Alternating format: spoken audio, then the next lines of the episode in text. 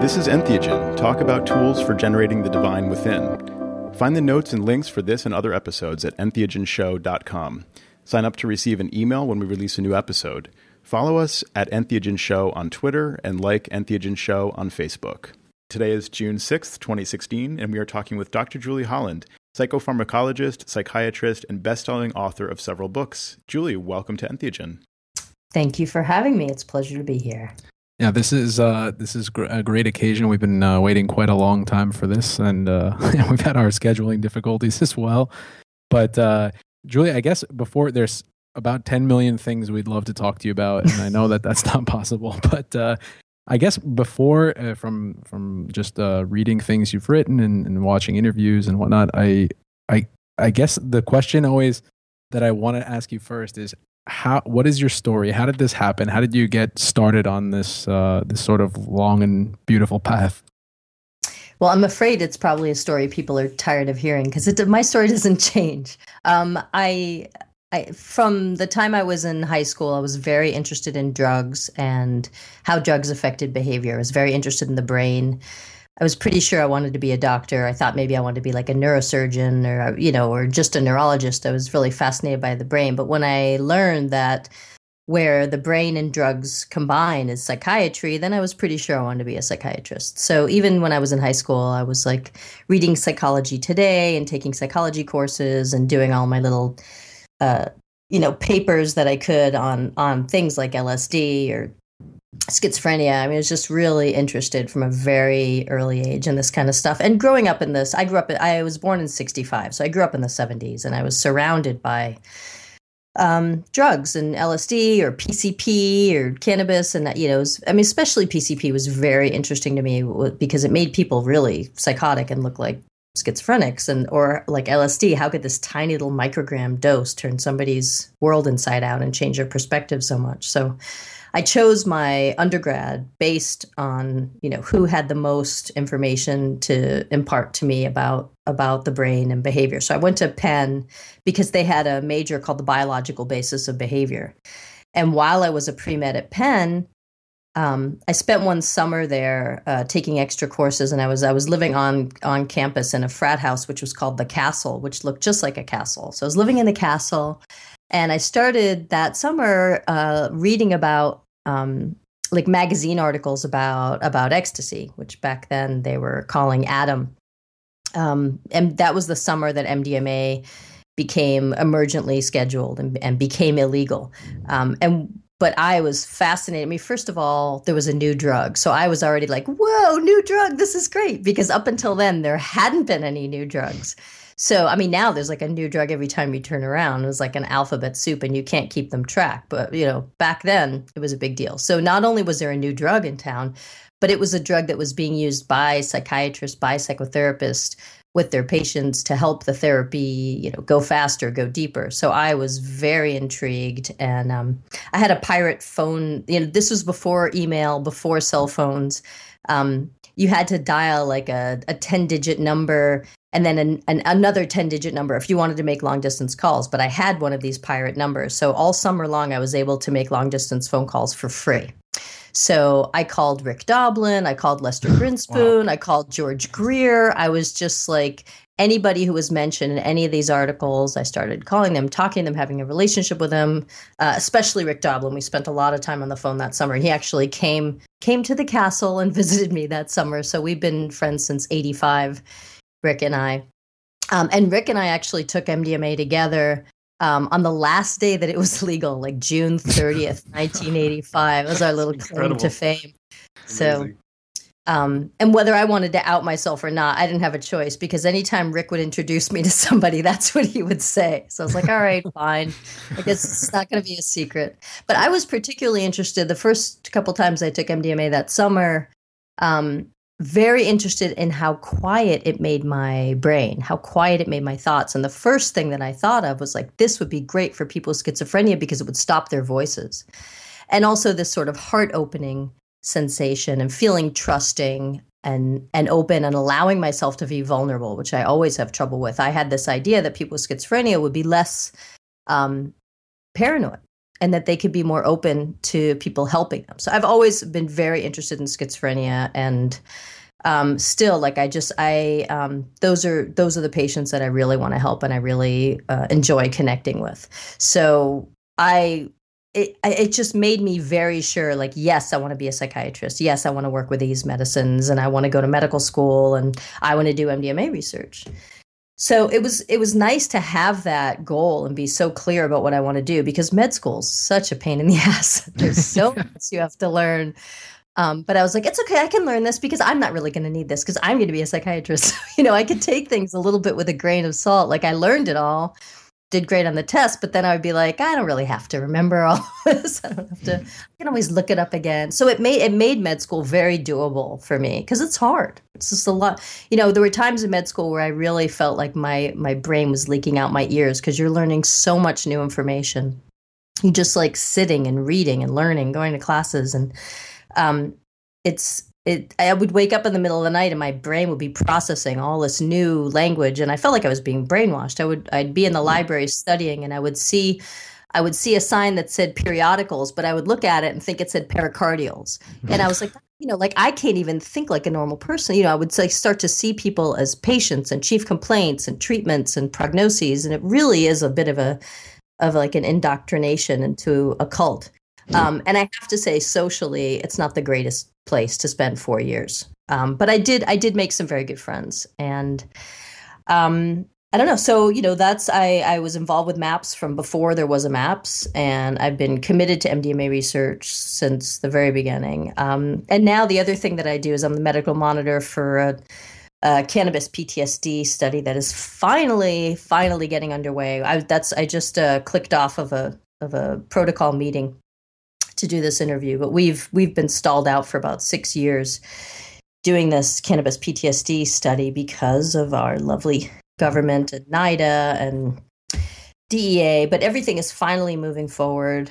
Um, and you know the MDMA research, we've got really strong data. I'm the medical monitor for MDMA PTSD research, and now the medical monitor for cannabis PTSD research. So I'm happy that I'm sort of doing what I set out to do. Um, and then the other thing, I, I just have a private practice in psychiatry in New York City, um, where it's very easy to have a sort of lucrative psychiatric practice because everybody in the city is miserable.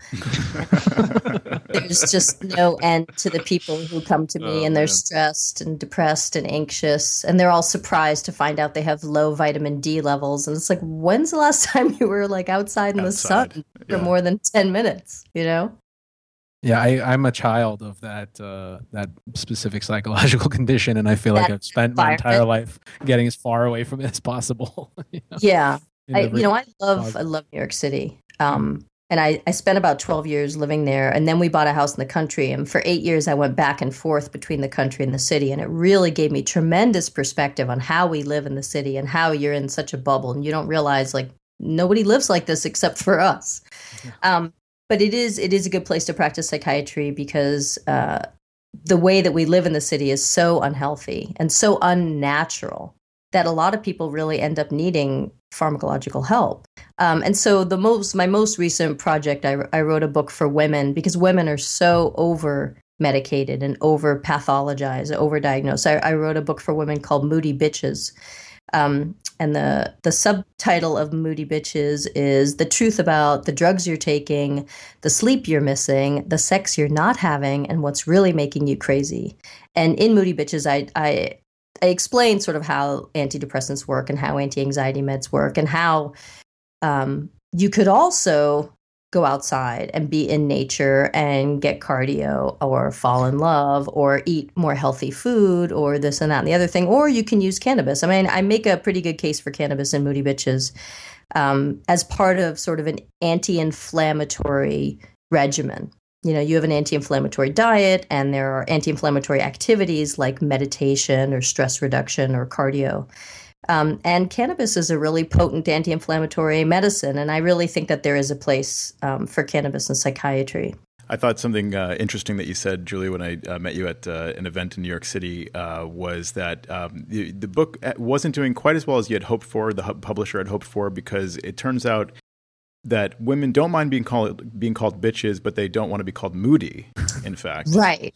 Right. I think, you know, we're so worried about being emotional or being vulnerable. Um, you know, I think look for for thousands of years i think that the feminine has sort of been beaten out of men you know and and young boys are taught like you know don't cry don't be a little pussy and man up and like boys are given the message all the time that they shouldn't be emotional they shouldn't be emotionally expressive and it's sort of like this suppression of yin energy but it turns out now that women are getting that message too that women are being taught that it's not okay to cry that it's not okay to be emotional or be emotionally expressive now we're suppressing our yin energy and the the result is that there's a tremendous imbalance in our culture and around the world of this sort of masculine penetrating yang energy. Now, obviously, every man and woman has a combination of yin and yang. It's not as simple as girls are this way and boys are this way. But um, you know, to me, you can see this sort of cancer of yang, which is an expression that my husband Jeremy uses that I think is really,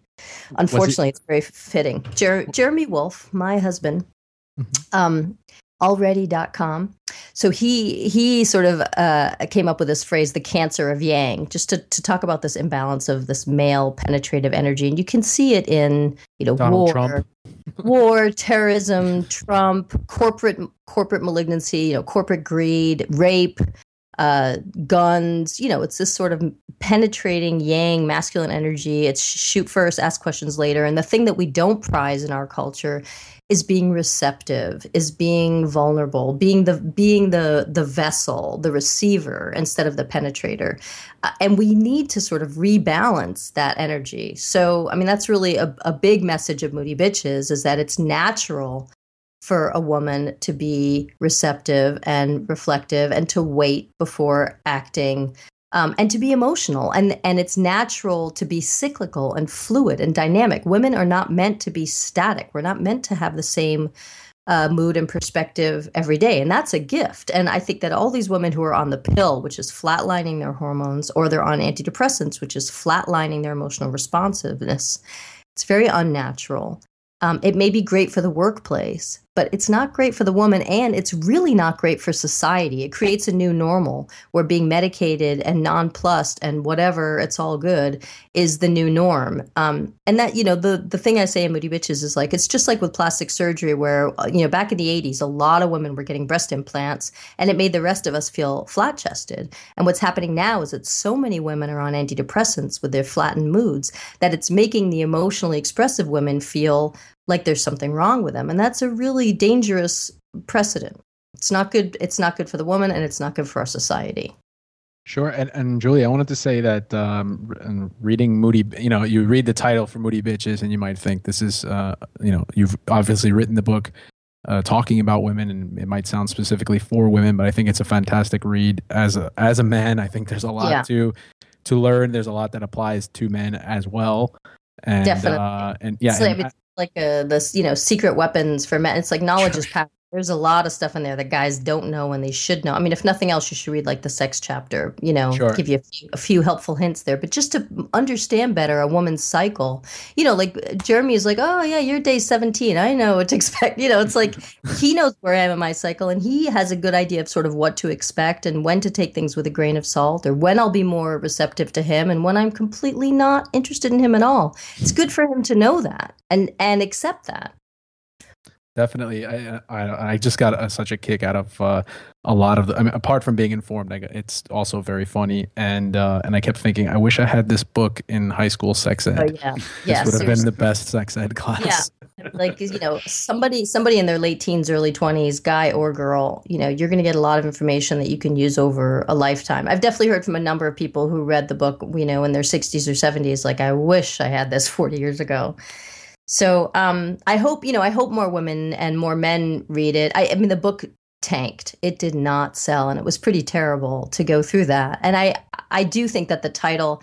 Um, you know, I thought it was funny. You know, the title is meant to be a joke. I mean, obviously, I don't call women bitches. I don't call my patients bitches. You know, it's supposed to be funny, but I, am not sure people got the joke. And um, so it, it didn't really sell very well, and you know that's the way it goes. Maybe maybe, I, maybe like a uh, douchey bro dogs would be like follow. Yeah, I wasn't going. I mean, it was something like you know, cranky bastards or something like that. But you know, douchey bro dogs a little, little too far, even even for me. Right. Just really saying something. Julie, something else you said uh, at at the talk you gave, I remembered. Um, was uh, you know speaking of just the like sort of preying on on uh, I don't know like the the emotionality like the standard kind of uh, you know moodiness like that we should accept um, of of women. Um, you made a point that uh, pharmacists are now preying on like the idea that like women might overeat and then yeah. feel bad about it. Yeah, I'm glad I'm glad you brought this up because this is actually a really big deal. There's something very specific going on. So Shire, the makers of Adderall, have a medicine called Vyvanse. Now, Adderall is no longer on patent, right? You can get generic Adderall. Oh, and you can get children's chewable generic Adderall. So, kids, don't worry, it's not just chewable Ritalin now. You can get both. So, anyway, yeah, it's crazy. What, what do you so, What do you do so, if you overeat that?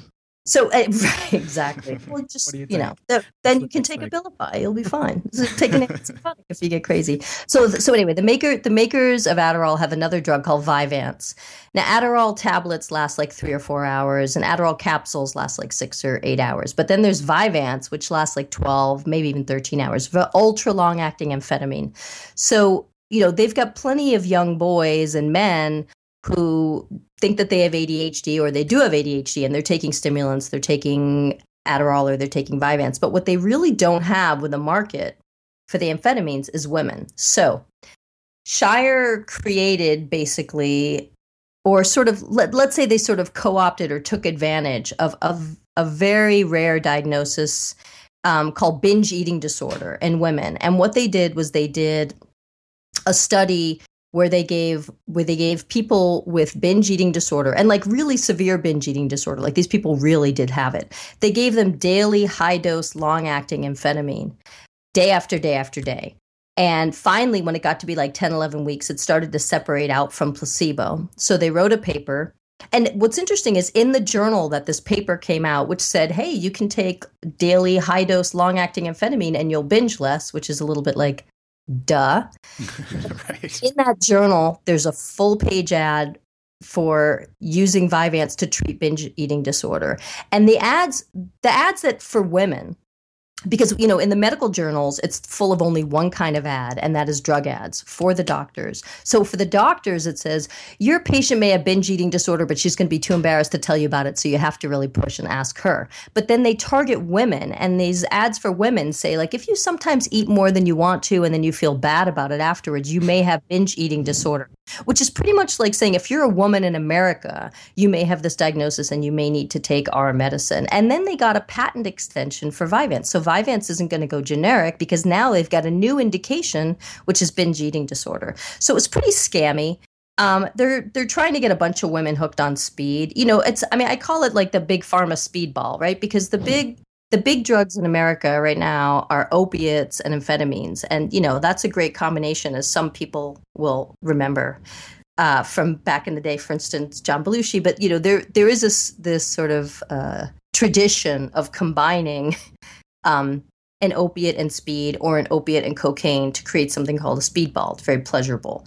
So, you know, the big, big pharma drugs in America right now are opiates and amphetamines, but mostly only men are taking the amphetamines. So they want to hook all the women also. I mean, the other thing that's making me crazy is Abilify, which is an antipsychotic, which is now being used to treat depression. And more and more now, doctors are prescribing antipsychotics for people to help them sleep or because they're emotional or because um, oh, I had one woman come in who was on an antipsychotic because when she when she was trying to quit smoking, she was getting kind of irritable. I was like, if you're not psychotic, you should not be taking an antipsychotic.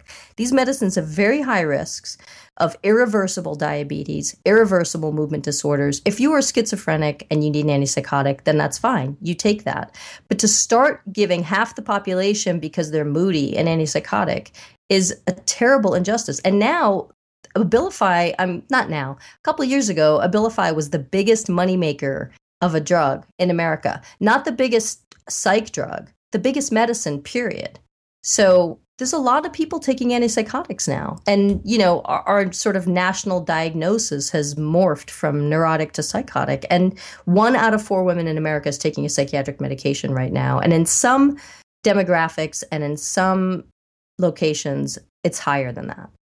Wow. That's that's incredible. And uh Julie, I just I wonder, you know, as as a doctor, how you kind of navigate that complex relationship between uh, big big pharma and you know and, and actually useful medication that's used for good diagnosis uh, versus sort of as you said scammy uh, sort of you know uh, I'd say dark business practices. Yeah, it's um, hard. You know, eighty percent of of psych medicines in America are prescribed by people who are not psychiatrists. They're prescribed by um, you know, family practitioners, GPs, nurse practitioners, PAs. I mean, they're not psychiatrists. They're not trained in psychiatry. So my number one piece of advice is if you really think you have a depression or if you think you have bipolar disorder, um, see a psychiatrist. Find a psychiatrist. Do not trust your GP who's going to spend 10 minutes with you and you're going to leave with a prescription for an antidepressant. You really may not need an antidepressant. And the other thing is these meds are not meant to be taken for years and years they're meant to be taken for months and months and then you wean off and see if you really still need it. It's kind of like if you break your leg and you have a cast. You don't keep the cast on forever. If you do, your leg is atrophied. You cut the cast off and you're like, "Oh my god, look at my leg. I need a cast." You know, the the medicines can sort of create a situation where you need the medicines. So you need to make sure you really need them before you take them, and then you need to take them for the least amount of time that the psychiatrist thinks is appropriate, and then taper off very slowly so that you can taper off because they're hard to get off of. Antidepressants are really hard to get off of, and people have withdrawal symptoms, and that convinces them, oh, I have a chemical imbalance. I need this medicine. There's actually very little evidence that chemical imbalance is even a real thing the first time I remember um, realizing that the pharmaceutical industry uh, preys on people, you know, in their advertising was, I think, uh, a commercial for, I guess it was restless leg syndrome. I mean, right. first of all, is that is that a thing? Like, is that a real thing? Again, it's it's a it's a real thing in a very small amount of people, but you know, you you start like calling it RLS and telling people they may have it and people start to have it. But yeah, that that was a little bit of a scammy medicine. And then there was um excessive daytime sedation. if you suffer from EDS, you know, you may need this, you know, Provigil, Nuvigil. Look, there's lots of fun drugs to play with. I get that. And there there are things that can keep you awake, there are things that can put you to sleep, there are things that can cheer you up or calm you down. I get that there's sort of a, a, a wonderland out there of medicines. I don't think people should be uh, doing it without somebody who's really practiced practicing psychopharm who can help them. I mean, you know, when people come to me, they usually have come to me through a therapist. So they've already been in therapy for a while, and the therapist is saying, you know, I really think you need medicines. So people who come to me often really do need medicines. But even those people, I will start them on medicines. But then once they are on the medicines, we will talk about everything that they can do to put in place to be healthier and feel better so that they can get off the medicines. And I'm just afraid that a lot of people don't get that. They get on the medicines and they stay on the medicines. Should it be, you know, restricted or, or just outright illegal for, for big pharma to advertise to, right. you know, patients, let alone directly to doctors? So back in the mid late 80s they started advertising and then in 95 what happened was a, a, bunch of restrictions on advertising were lifted and that's when the floodgates opened which is coincidentally right when i started practicing in private practice. So in the last 20 years that they have been advertising those numbers are going up and up and up. And then 9-11 was like a great opportunity for them to hook a lot of people on anti-anxiety meds and sleeping meds because that's when after 9 11 2001, there was no longer any stigma. You know, you want to take something, you can take something. Everybody was anxious, everybody was nervous. You know, it wasn't just the attacks, it was anthrax, it was a lot of things going on that were making people very anxious. Um, and that was a real, I mean, I wrote about in Moody Bitches that this was a real opportunity for Big Pharma, and they seized it. And they started um, having ads that particularly targeted women that would show a woman in a city kind of clutching her purse, you know, with words around her like anxious, worry, insomnia, sleeplessness, and and the tagline was like millions could be helped by Paxil. Um, and they did. They they hooked millions of people, and Paxil is one of the hardest meds to get off of. It's got a real serious withdrawal syndrome, Um, Effexor is another one, so hard to get off of. And so people that got on these meds, they couldn't get off of them. And, you know, Big Pharma, uh, as much good as they do, and I know that there are people who really need their psychiatric medications. I, you know, after nine years working at Bellevue, I certainly understand that there are plenty of people who absolutely need their meds. There are people with schizophrenia, there's people with bipolar disorder, there are people who have recurrent depressions, they can't get by off their meds. That's not who's on these meds. Um, it is like a cosmetic psychopharm thing. It's very gray. You know, there's ash gray, there's charcoal gray. Where you're going to fall in that line, and whether you really need meds or not, there's nothing objective. There's no objective test to see whether somebody needs their meds or not. And the advertising, you know, um, I I say this a lot, but I just I think it's a good example. I don't know if you guys saw the first ad for the iWatch for the Apple Watch, but they did this very smart thing right in the beginning when they start talking about the Apple Watch and all the cool things it does. They show you 20 different watches. And so all of a sudden you're not saying like, do I want one of these watches? I don't know. Do I need a watch? They're like, oh, which one which one is me? Which one looks like me the most? Maybe I'm the silver one.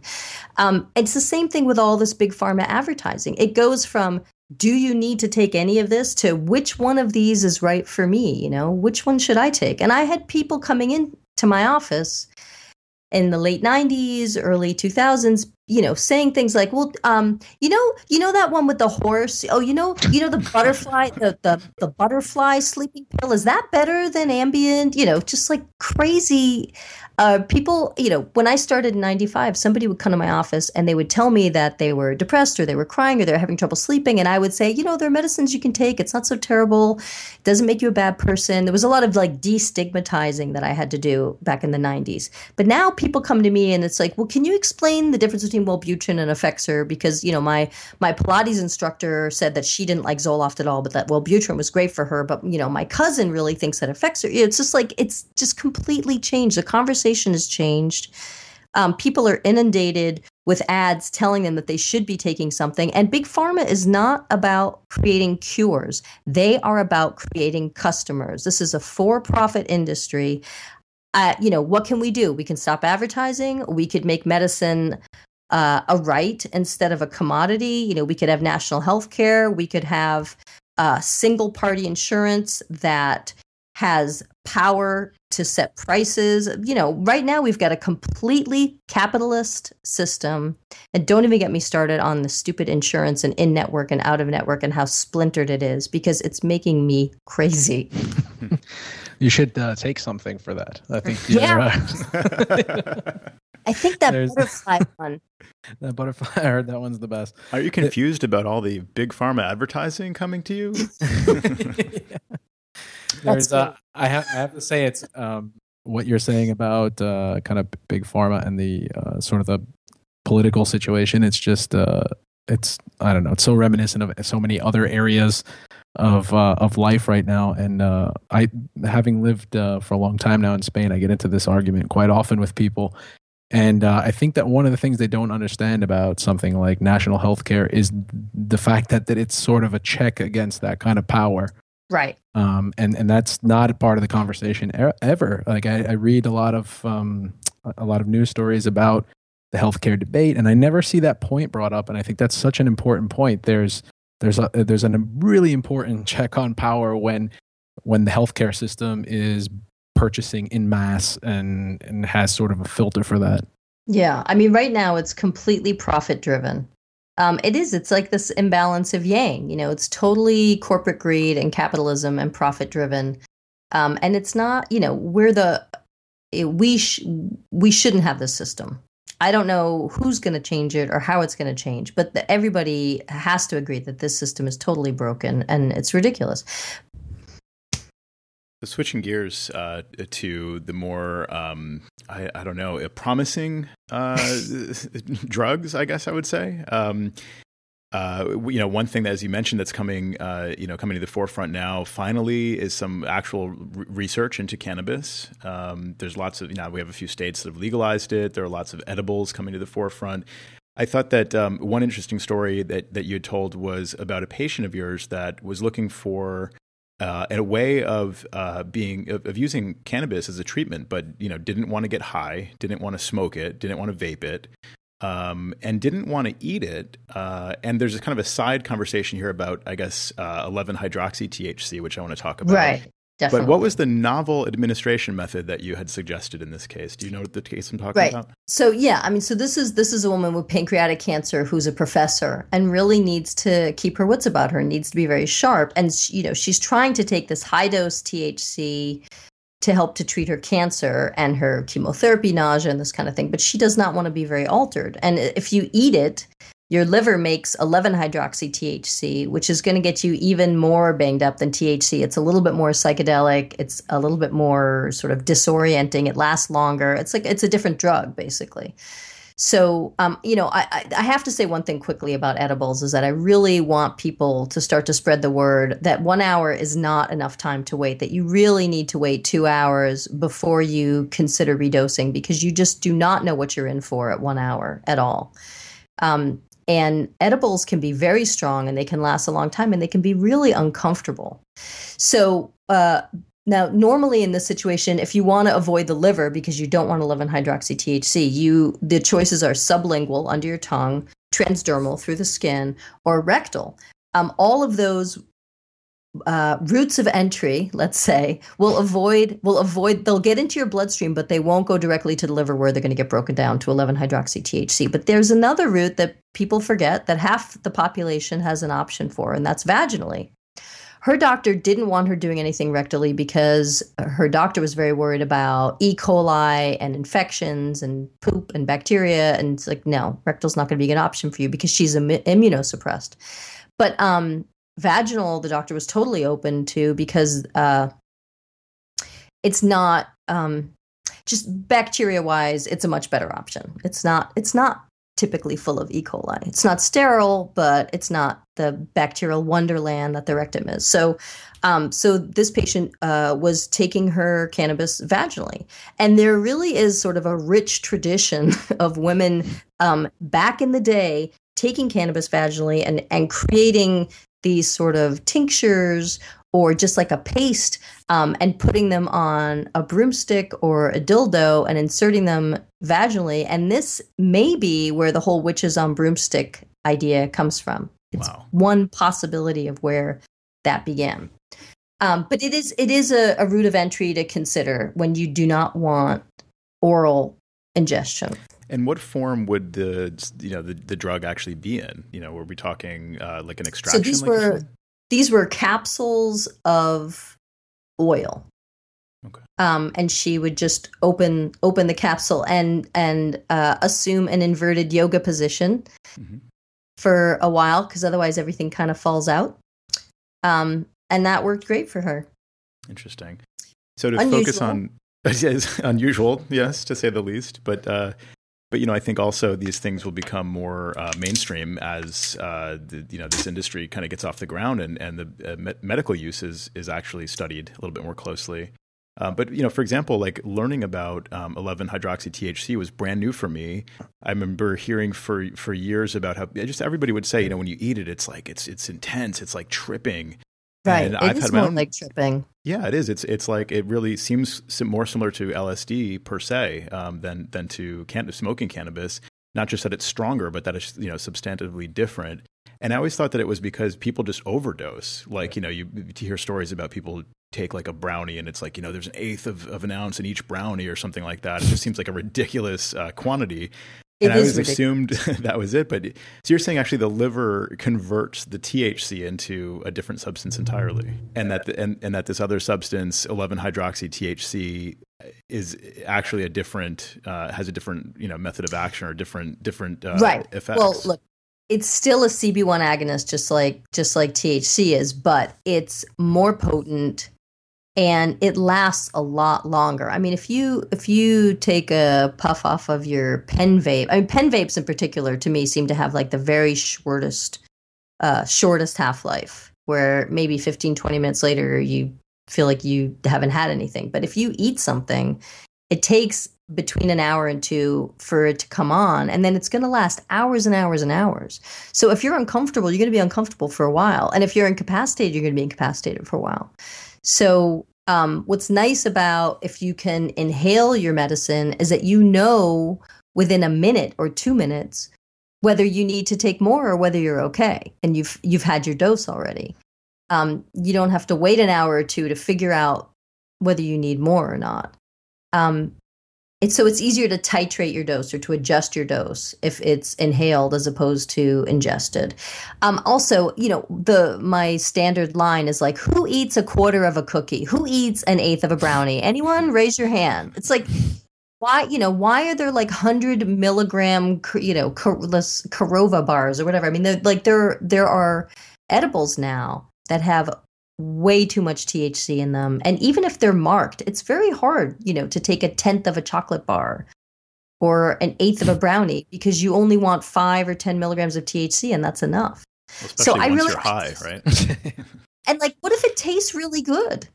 You know? Right. Um, exactly. You know, there are like really nice artisanal, you know, salted caramel chocolate bars. And it's like, it's going to be hard for you to take, you know, an eighth of that of that bar when it tastes that good. So I I really think that the that the industry needs to be needs to police itself a little bit or they're going to end up getting policed in a way that they're not comfortable with. Where you know there has to be some sort of standard like 10 milligrams is a standard dose and that's what should be in your cookie or chocolate bar.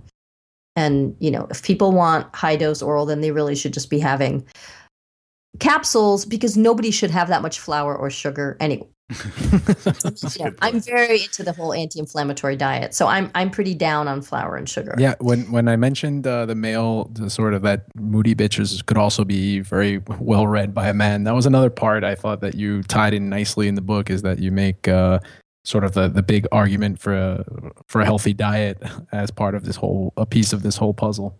Yeah, it's an important piece. I mean, I talk. Look, the you know when I was when I was writing Moody Bitches every month, uh, like uh, you know, like in February, I would be reading you know all these books and scientific articles about the thing that I was going to write about in March, and I'd be writing about what I read about in January. So every month, I was doing a new chapter, studying for the next chapter, writing the last chapter. But when I started learning about inflammation and the connection between inflammation and psychiatry, I went down this rabbit hole for like three months where I was reading tons of books and tons of articles. I was like, oh my God, this is so important. There's this huge connection between inflammation and depression, inflammation and anxiety, inflammation and insomnia, inflammation and obesity. So if you can adopt anti inflammatory lifestyles, if you can do an anti inflammatory diet, which is primarily cutting out flour and sugar, um, but also just, you know, eating whole foods and um, it's okay to have some fats. You know, I mean, we we really got brainwashed in the '90s that we had to do like high carb, low fat, and that was terrible for America. We get very mm. fat because carbs and starches make inflammation worse. So they're not only going to make you fat, but they're gonna you're going to be predisposed to diabetes and all these psychiatric problems and potentially autoimmune issues. So um, it's funny because the inflammation chapter of Moody Bitches is the shortest chapter in the book because the publishers were like, oh no, this is way too wonky, too much science. You know, you got to like tone down the nerdy thing because I just I felt like I could have done a whole book on inflammation. It's so important. Um, but and that's one of the reasons why I felt totally justified kind of plugging cannabis throughout Moody Bitches is because it is a potent anti-inflammatory medicine and we know that it helps make people less anxious, less depressed, sleep better. I mean there's a lot of sort of complaints that my patients have where if I could prescribe cannabis or recommend cannabis or just CBD, I would. I mean PMS, cramps, you know, perimenopausal symptoms, they're there's a lot of indications for cannabis that people aren't really talking about. I mean, I you know I know Whoopi Goldberg's got some products now for for women and cramps, um, and you know there was a little sniggering going on, and I think like uh, Chris Christie made some you know comment about it that was not very positive. But the truth is um, that a lot of women are really incapacitated for a day or two every month where they feel terrible and don't want to go out and do anything. And then there is the, the whole issue of PMS, which a lot of women really do um, get very irritable and overwhelmed and feel terrible a day or two before their periods. And you really could use cannabinoids to help tremendously with those symptoms. Now, um, the New York medicinal cannabis law, which is a piece of crap. It's like the worst medical marijuana law in the country, pretty much. Um, it's very hard to be a physician in New York State um, especially to be a psychiatrist in New York State, because post traumatic stress disorder, depression, anxiety, insomnia, any of these things that I would recommend cannabinoids for, I can't in New York State because you don't qualify for the law. And also in New York State, there's no whole smoked flower, there's no flower at all. It's all kind of extracts and oils and capsules and um, it's a weird law and i mean I, I feel like it's an insult to the plant you know, this is an ancient medicinal plant that's been used for thousands of years and is very safe and very effective.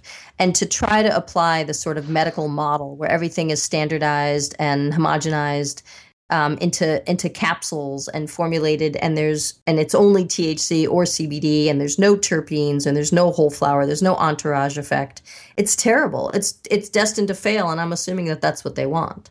Kevin shared a uh, really appropriate uh, McKenna quote recently about uh, the speaking of the insult to the plant aspect of oh, it. Yeah, the the no, the notion of illegal plants is obnoxious and ridiculous in the first place. yeah, yeah. No, I mean it's right. You know, it, it, it's like who are you to tell me what I can grow in my garden? And the the thing about cannabis is that it has the potential to be very subversive because this is a medicine that you can grow yourself. You don't need your doctor. You don't need big pharma. You don't need your insurance company. You can take care of yourself. And it's not just that it can treat, you know, chemotherapy induced nausea or even that it can kill cancer cells. It's actually a, a preventative medicine, a medicine that you can take to help you be healthier now. You don't have to be sick to benefit from taking something that has anti inflammatory effects. You know, this is a a preventative medicine it's it's to help you maintain your health so that you don't need your doctor and you don't need your oncologist.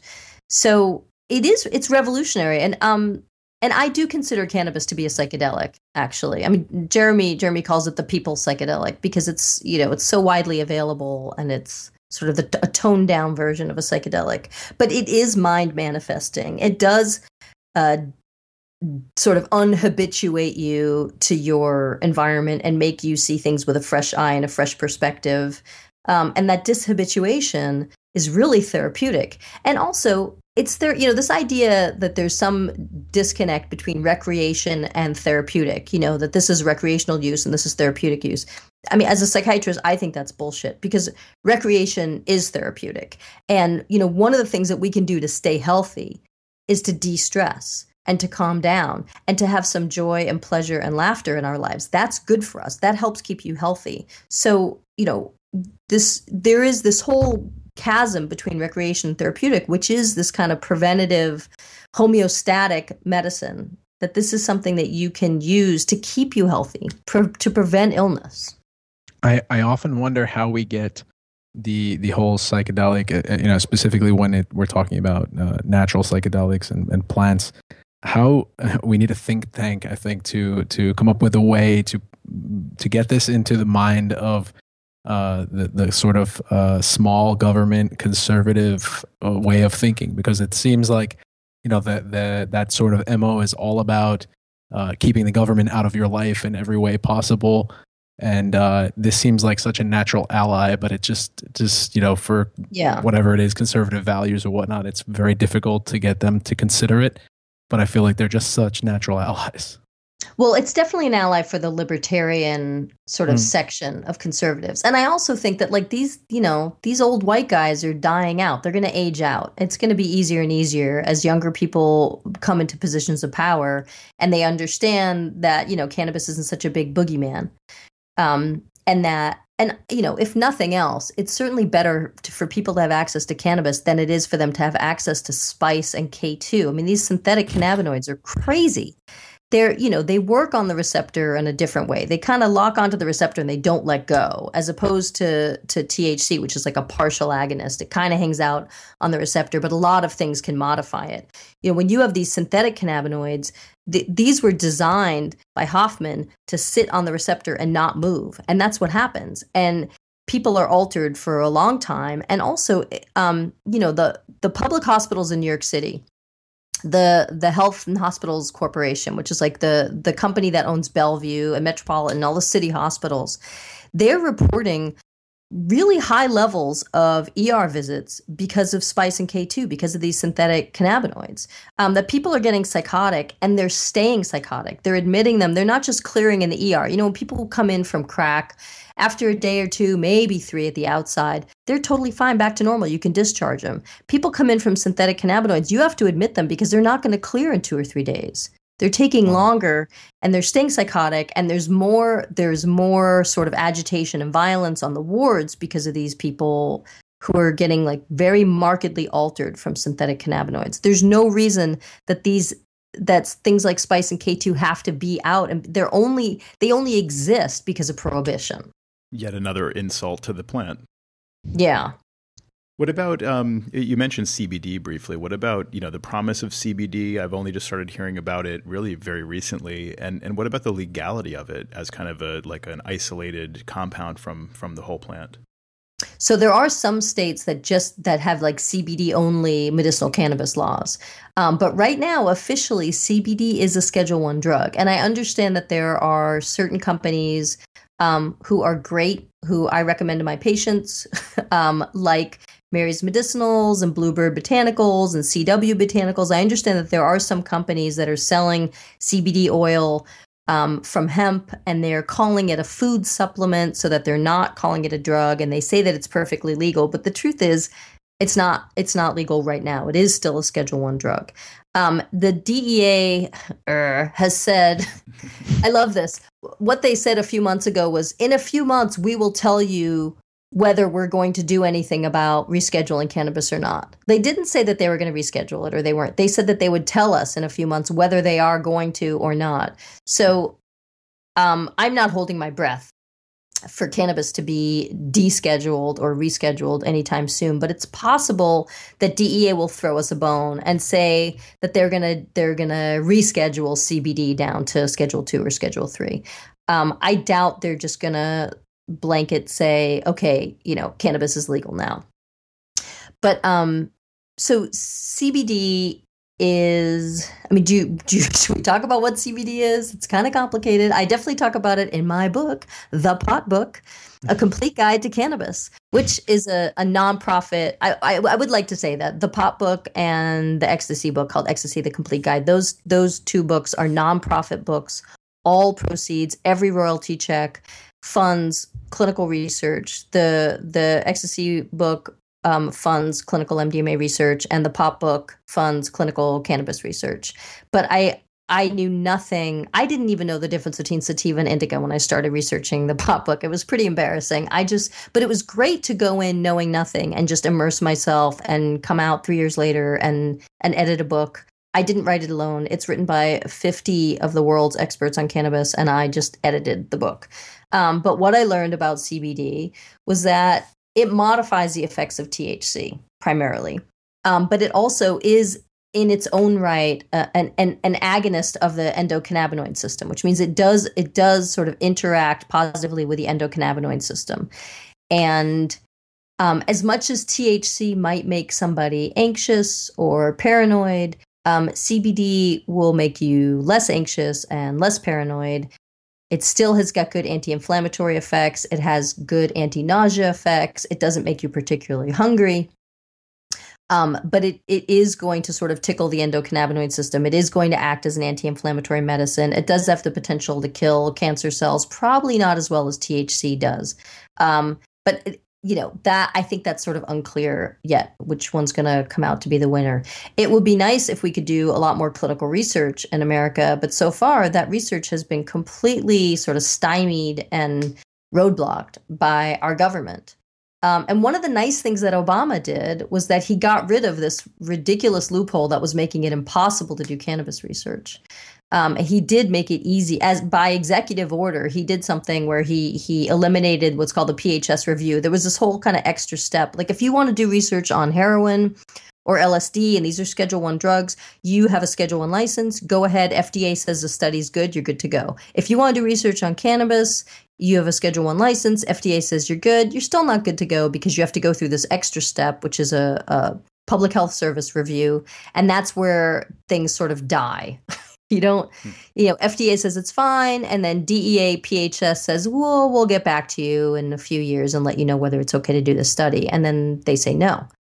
Um, and NIDA has a, a mandate to look at the harms of drug use, not to look at the benefits.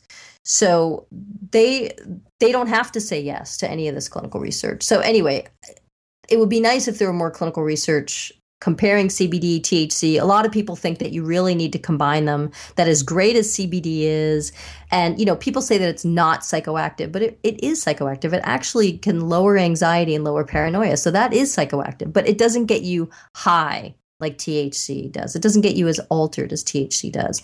And it also can mitigate some of the effects of THC. So when you combine them, when you use the whole plant, and when you don't have a strain that is super high THC with no CBD, when you have some CBD there, um, you can you can take more of it without getting so altered. Because you know a lot of people uh, people want access to pain medicines or they want access to something that will help to bring their inflammation down. Not everybody wants to get high from using their medicine. You know, some people just really want it as a medicine.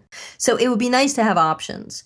Um, but I, do think, and a lot of people think that you that you need to put a little bit of THC in with these high CBD preparations in order for it to really work well. That there is something to be said for the entourage effect. And terpenes are an area where there's a lot of research going on, a lot of excitement because there's so many different terpenes. And what does this one do? What does that one do?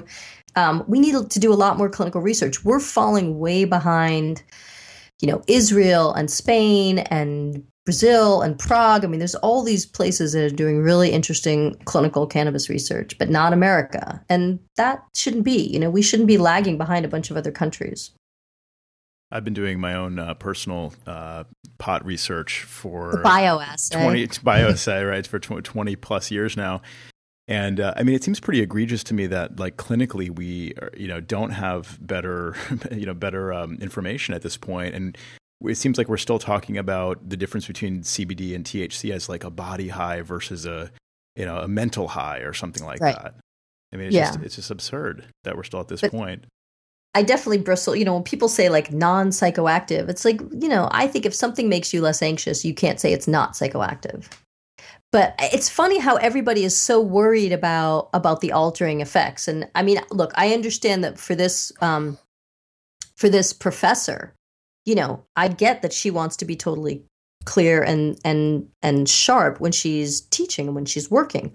But it's not the worst thing in the world for somebody who's very sick and weak um, and riddled with pain to to feel sort of light and uh, and smile and you know to have this sort of lightness of being. It's not the worst thing in the world to be altered. It's just i, I think people should be able to have options. Absolutely any uh, any tips from your pot book or from moody bitches about uh, mitigating the effects of the munchies yeah i have a very big tip it's it's easier to say than do but here's the bottom line with the endocannabinoid system is that it is meant to get you to keep eating once you start eating, the endocannabinoid system is going to tell you this food tastes good, you should keep going. Keep eating. It is not about initiating eating. So the trick with cannabis and food is just don't start. Do not put one thing in your mouth because it doesn't make you hungry. It makes you keep eating. So, what I recommend to my patients is that you eat before, like eat a good, healthy meal, whatever, before you have your cannabis if you don't want to have the munchies. And then just don't be around food. Don't put one single piece of food in your mouth because it doesn't make you hungry. It makes you keep eating. So don't start. That's my big advice for the munchies. It, it took me about 15 years to figure that one out. so. I mean, look, it's still easier said than done because we're around food all the time, you know? Sure. No, that's that. There's definitely something to be said for that. I think uh, that that's also uh, something you bring up in the book, but uh, kind of food as a drug um, and right. it's particularly For noticeable women, in this country. Yeah, look, people soothe themselves orally. I mean, you know, from the time we're born, you know, somebody will stick a nipple in your mouth or stick a pacifier in your mouth to get you to shut up, and you you learn to soothe yourself orally. We're we are soothed with food. I mean, you know, I'm Jewish. I certainly grew mm-hmm. up with my mother offering me things to eat and sweet things if I was bored, if I was sad, if I was angry, whatever. You know, there's food and and you learn that food will comfort you and the food is sort of a reliable friend. And then there are all these issues around uh, women, you know, suppo- well, that we're supposed to be thin and have a flat belly, or but we're also supposed to have boobs and a butt. Like a lot of conflicting messages. It's very hard for women to be happy with their bodies, um, but then they end up hiding eating and there's a lot of secretive eating and there's shame around eating. It's the same thing with drug use. You know that because the drug the drug use is illegal we spend time hiding our drug use or having shame around our drug use and that ends up making us more compulsive and you know, turning us into junkies basically. I mean there's a lot of adrenaline around something that has to be hidden that you have shame around. It's going to end up being even more reinforcing so women have a lot of issues around food, and a lot of people use food as a drug. Um, they don't use it as a fuel. So I, I, there's a whole chapter on on food and Moody Bitches where I talk about about all that, and I talk about my own experiences growing up as a little chubby little chubby girl hiding food from her parents and from other people. I, I like the way uh, that that you tend to to explain things. You know, when you say something like food is a drug, it's not just uh, what you know the, you, the, the, eating and the feeling. It's like you, you always kind of go into w- what's happening in your in your brain when you're doing something like that, and it just reminded me so much of uh, of Jonathan Franzen's book, uh, The Corrections. Uh-huh. And and there's just a, a great chapter where it, it uh, there's a, a character who is a sort of like a stockbroker, someone in finance, and it sort of uh, introduces the character by giving this sort of like stock market reading of what's happening um, with his neurotransmitters and sort of his brain at the moment that you're introduced yeah. to him. And I thought I, I kept that. thinking of that throughout your throughout your book because I'm like, if we just understood things more on that level in general, if everybody understood things more on that level, uh, we'd be a little bit more compassionate and and a little bit nicer to everyone instead of just making harsh judgments on on behaviors.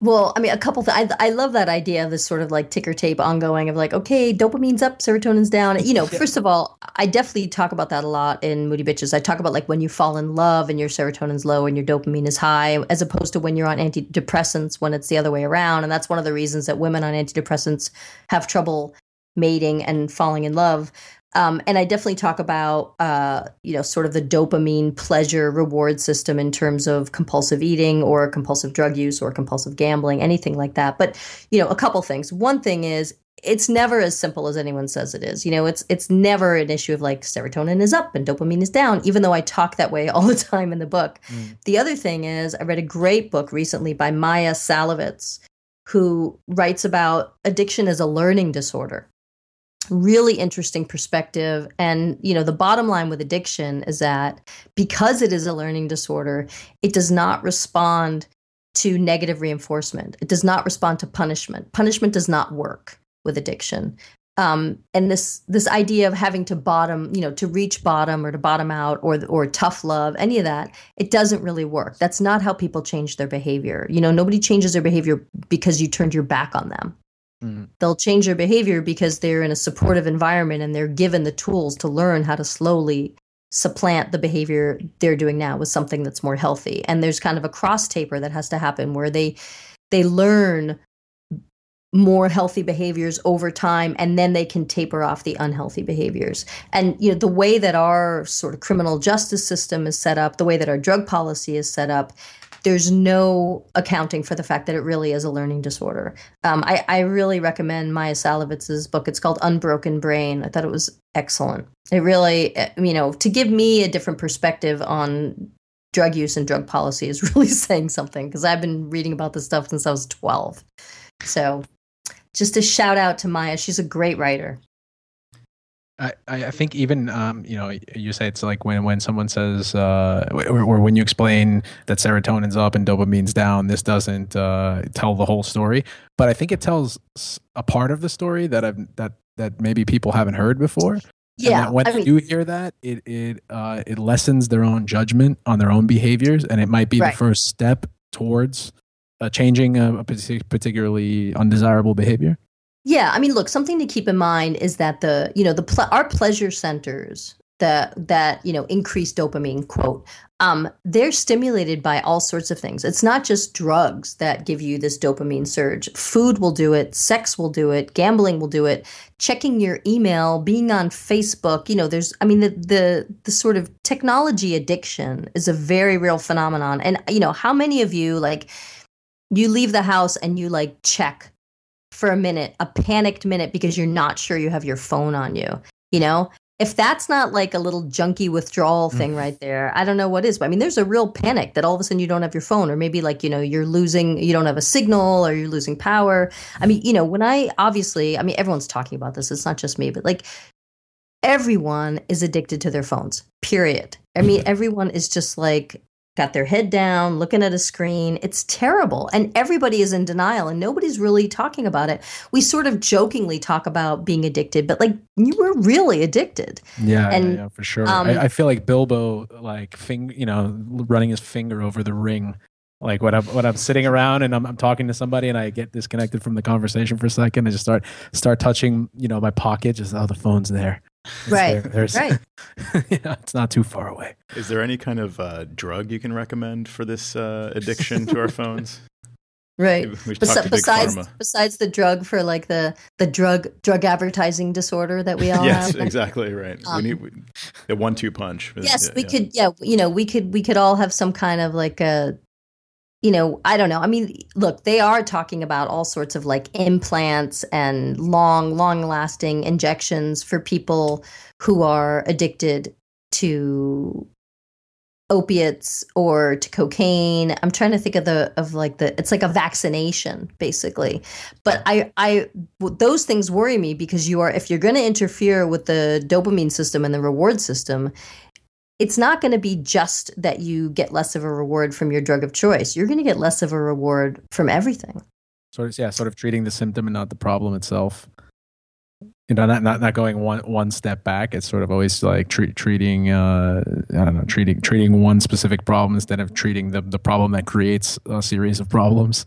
Right. I mean the truth is that we what we really should be it's like rat park right? I mean if you if you yeah. if you put a rat in a cage and all it has is a lever to push it's going to push that lever. But if you also you know it's going to want the drugs because like what else is it? It's in a cage. But if you in that cage if you've got a mate and a running wheel and some place to hang out you know the rat is not necessarily necessarily going to self-administer the drug over and over. It's you know you need an enriched environment so that you have healthier choices than to keep going after your drug of choice. So it's it really is sort of like a social issue um, more than anything, more than a pharmacological issue. I think. Yeah, and and Julie, I wanted to say in Moody Bitches too. I love that you uh, brought up. I think the the great addiction in this country that no one talks about, and that was pornography. Right, which really goes along with this technology. I mean, look, nobody's looking at, you know, Playboy magazines anymore, right? I mean, all the porn is online. So, um, and the problem, you know, the problem with porn, talk about new normal, right? I mean, no one has any pubic hair anymore because of internet. That's one new normal, which is like very unnatural and kind of crazy to me. I mean, it's obvious, somebody who grew up in the 70s, which was very bushy, hairy. I'm just like, what's going on now is, you know, it's it's a trend it's a fad it's taken hold. I mean i you know it's funny I, I met with a friend of mine from med school who got divorced and started dating again and he was just like what the hell? I didn't get the memo you know like no one has pubic hair anymore? When did this happen? You know it was a very quick quick shift that happened and it really was because of internet porn.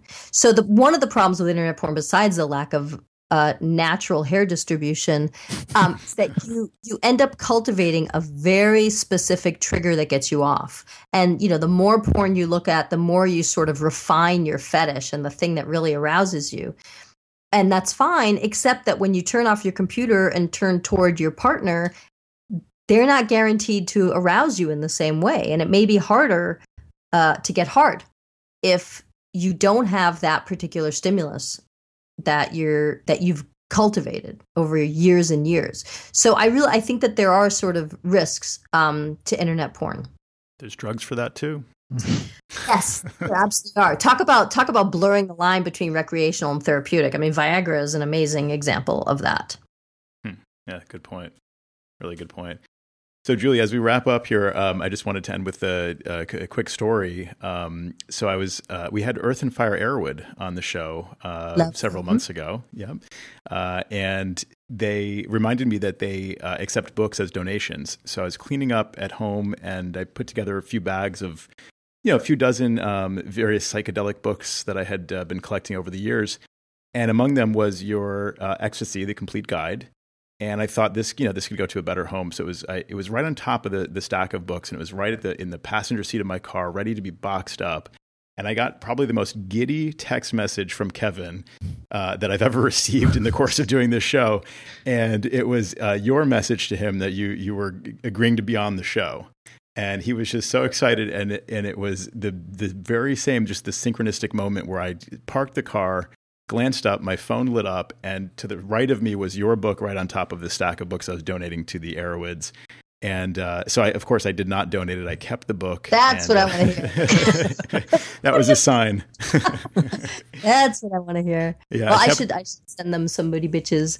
Um, I'm glad I'm glad you kept it. It's you know people ask me every once in a while if I would uh you know do like republish it or do another edition or another version, and I there to me one of the few things that's really changed that we know you know that's changed about MDMA is that people are calling it Molly instead of ecstasy, but there's not a lot that's come out new since that book has come out. So I I don't feel the need to to update it. But if anybody does, they're welcome to. well, aside from maybe the maybe the research, you know, maybe you want to include some something in the uh, you know an Well, addendum or something like that. Right. There's definitely nothing. There's no Mithoefer data in there. That's for sure. I mean that because that book came out in like 2001. Actually, you know what's interesting? Uh, the big publicity launch for the ecstasy book was 910 as opposed to 911 01. Wow. So, you know, the joke is I was I was hoping for a slow news week. Um, so I, I didn't get to do a lot of publicity. Man. Wow. Well, I mean, your your book, you know, really like legitimized the whole concept for me. I just remember, you know, purchasing it when I had just first started to kind of experiment uh, with MDMA and start to get serious about, you know, psychedelic research. I was reading Erowid every day, and and uh, then your book came along, and it just legitimized the topic for me. Like it, it, you know, somebody wrote like an actual like you know scholarly book about this. This is great. Um, so I have you to thank for that. Uh, so yeah, thank you for for writing that and for continuing to to write about uh, you know these important topics and for being so involved in this uh, you know industry, if you want to put it that way. Really appreciate it. Well, it is a really great community, and I'm very honored and happy to be a member. Yeah, Julie, I wanted to. Uh, something you said before made me think of this uh, quote by Howard Zinn, who has always been my kind of favorite historian. And uh, it, it was uh, kind of in reference to what you were saying about uh, drug policy and just how difficult it feels sometimes to, to kind of get things done on a on a higher level. And then you realize, sort of, when they do get done, it's because all these people, sort of nameless people, have been doing things in the background for such a long time, and the change kind of comes from the bottom up and not the top down. Yeah. And uh, Howard Zinn, I just pulled this quote up. He said, We don't have to engage in grand heroic actions to participate in the process of change. Small acts, when multiplied by millions of people, can transform the world. And I think uh, that's a very nice way to kind of talk about your contribution to this whole thing, as well as many other people's. But uh, it's just uh, kind of uh, a beautiful thing, and I'm, I think uh, we're living a very interesting moment in the whole uh, timeline. We certainly are. Yeah. Um, you know, I'm happy happy to be here, happy to be a part of it. Looking forward to seeing what happens next. Awesome. Well, thank you again, Dr. Julie Holland, for being on this episode of Entheogen. And uh, where can listeners find you online?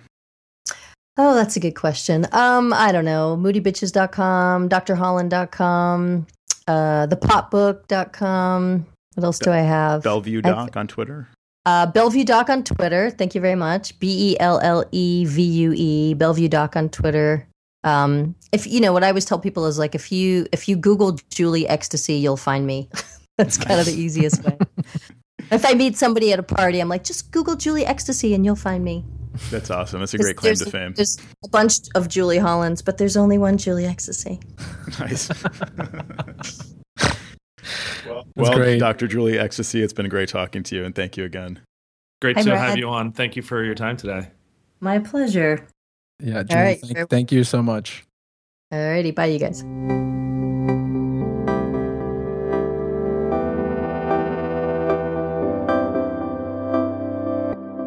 Hey, can you guys hear me? Yeah, Oh, that wow. sounds great. You sound Really, amazing. really well. It's like you're in the I room have with a us. Nice new microphone just for the occasion. Hold on, I'm putting in some hair uh, earplugs. Perfect.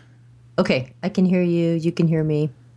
Perfect. You are the best sounding guest we've ever had, I have to That's say. well, you know, I'm very competitive, so that's what. I, it's not enough that I sound good; it's that I sound the best. you just won Entheogen, just like that. Congratulations. My plaque. Bring me a trophy.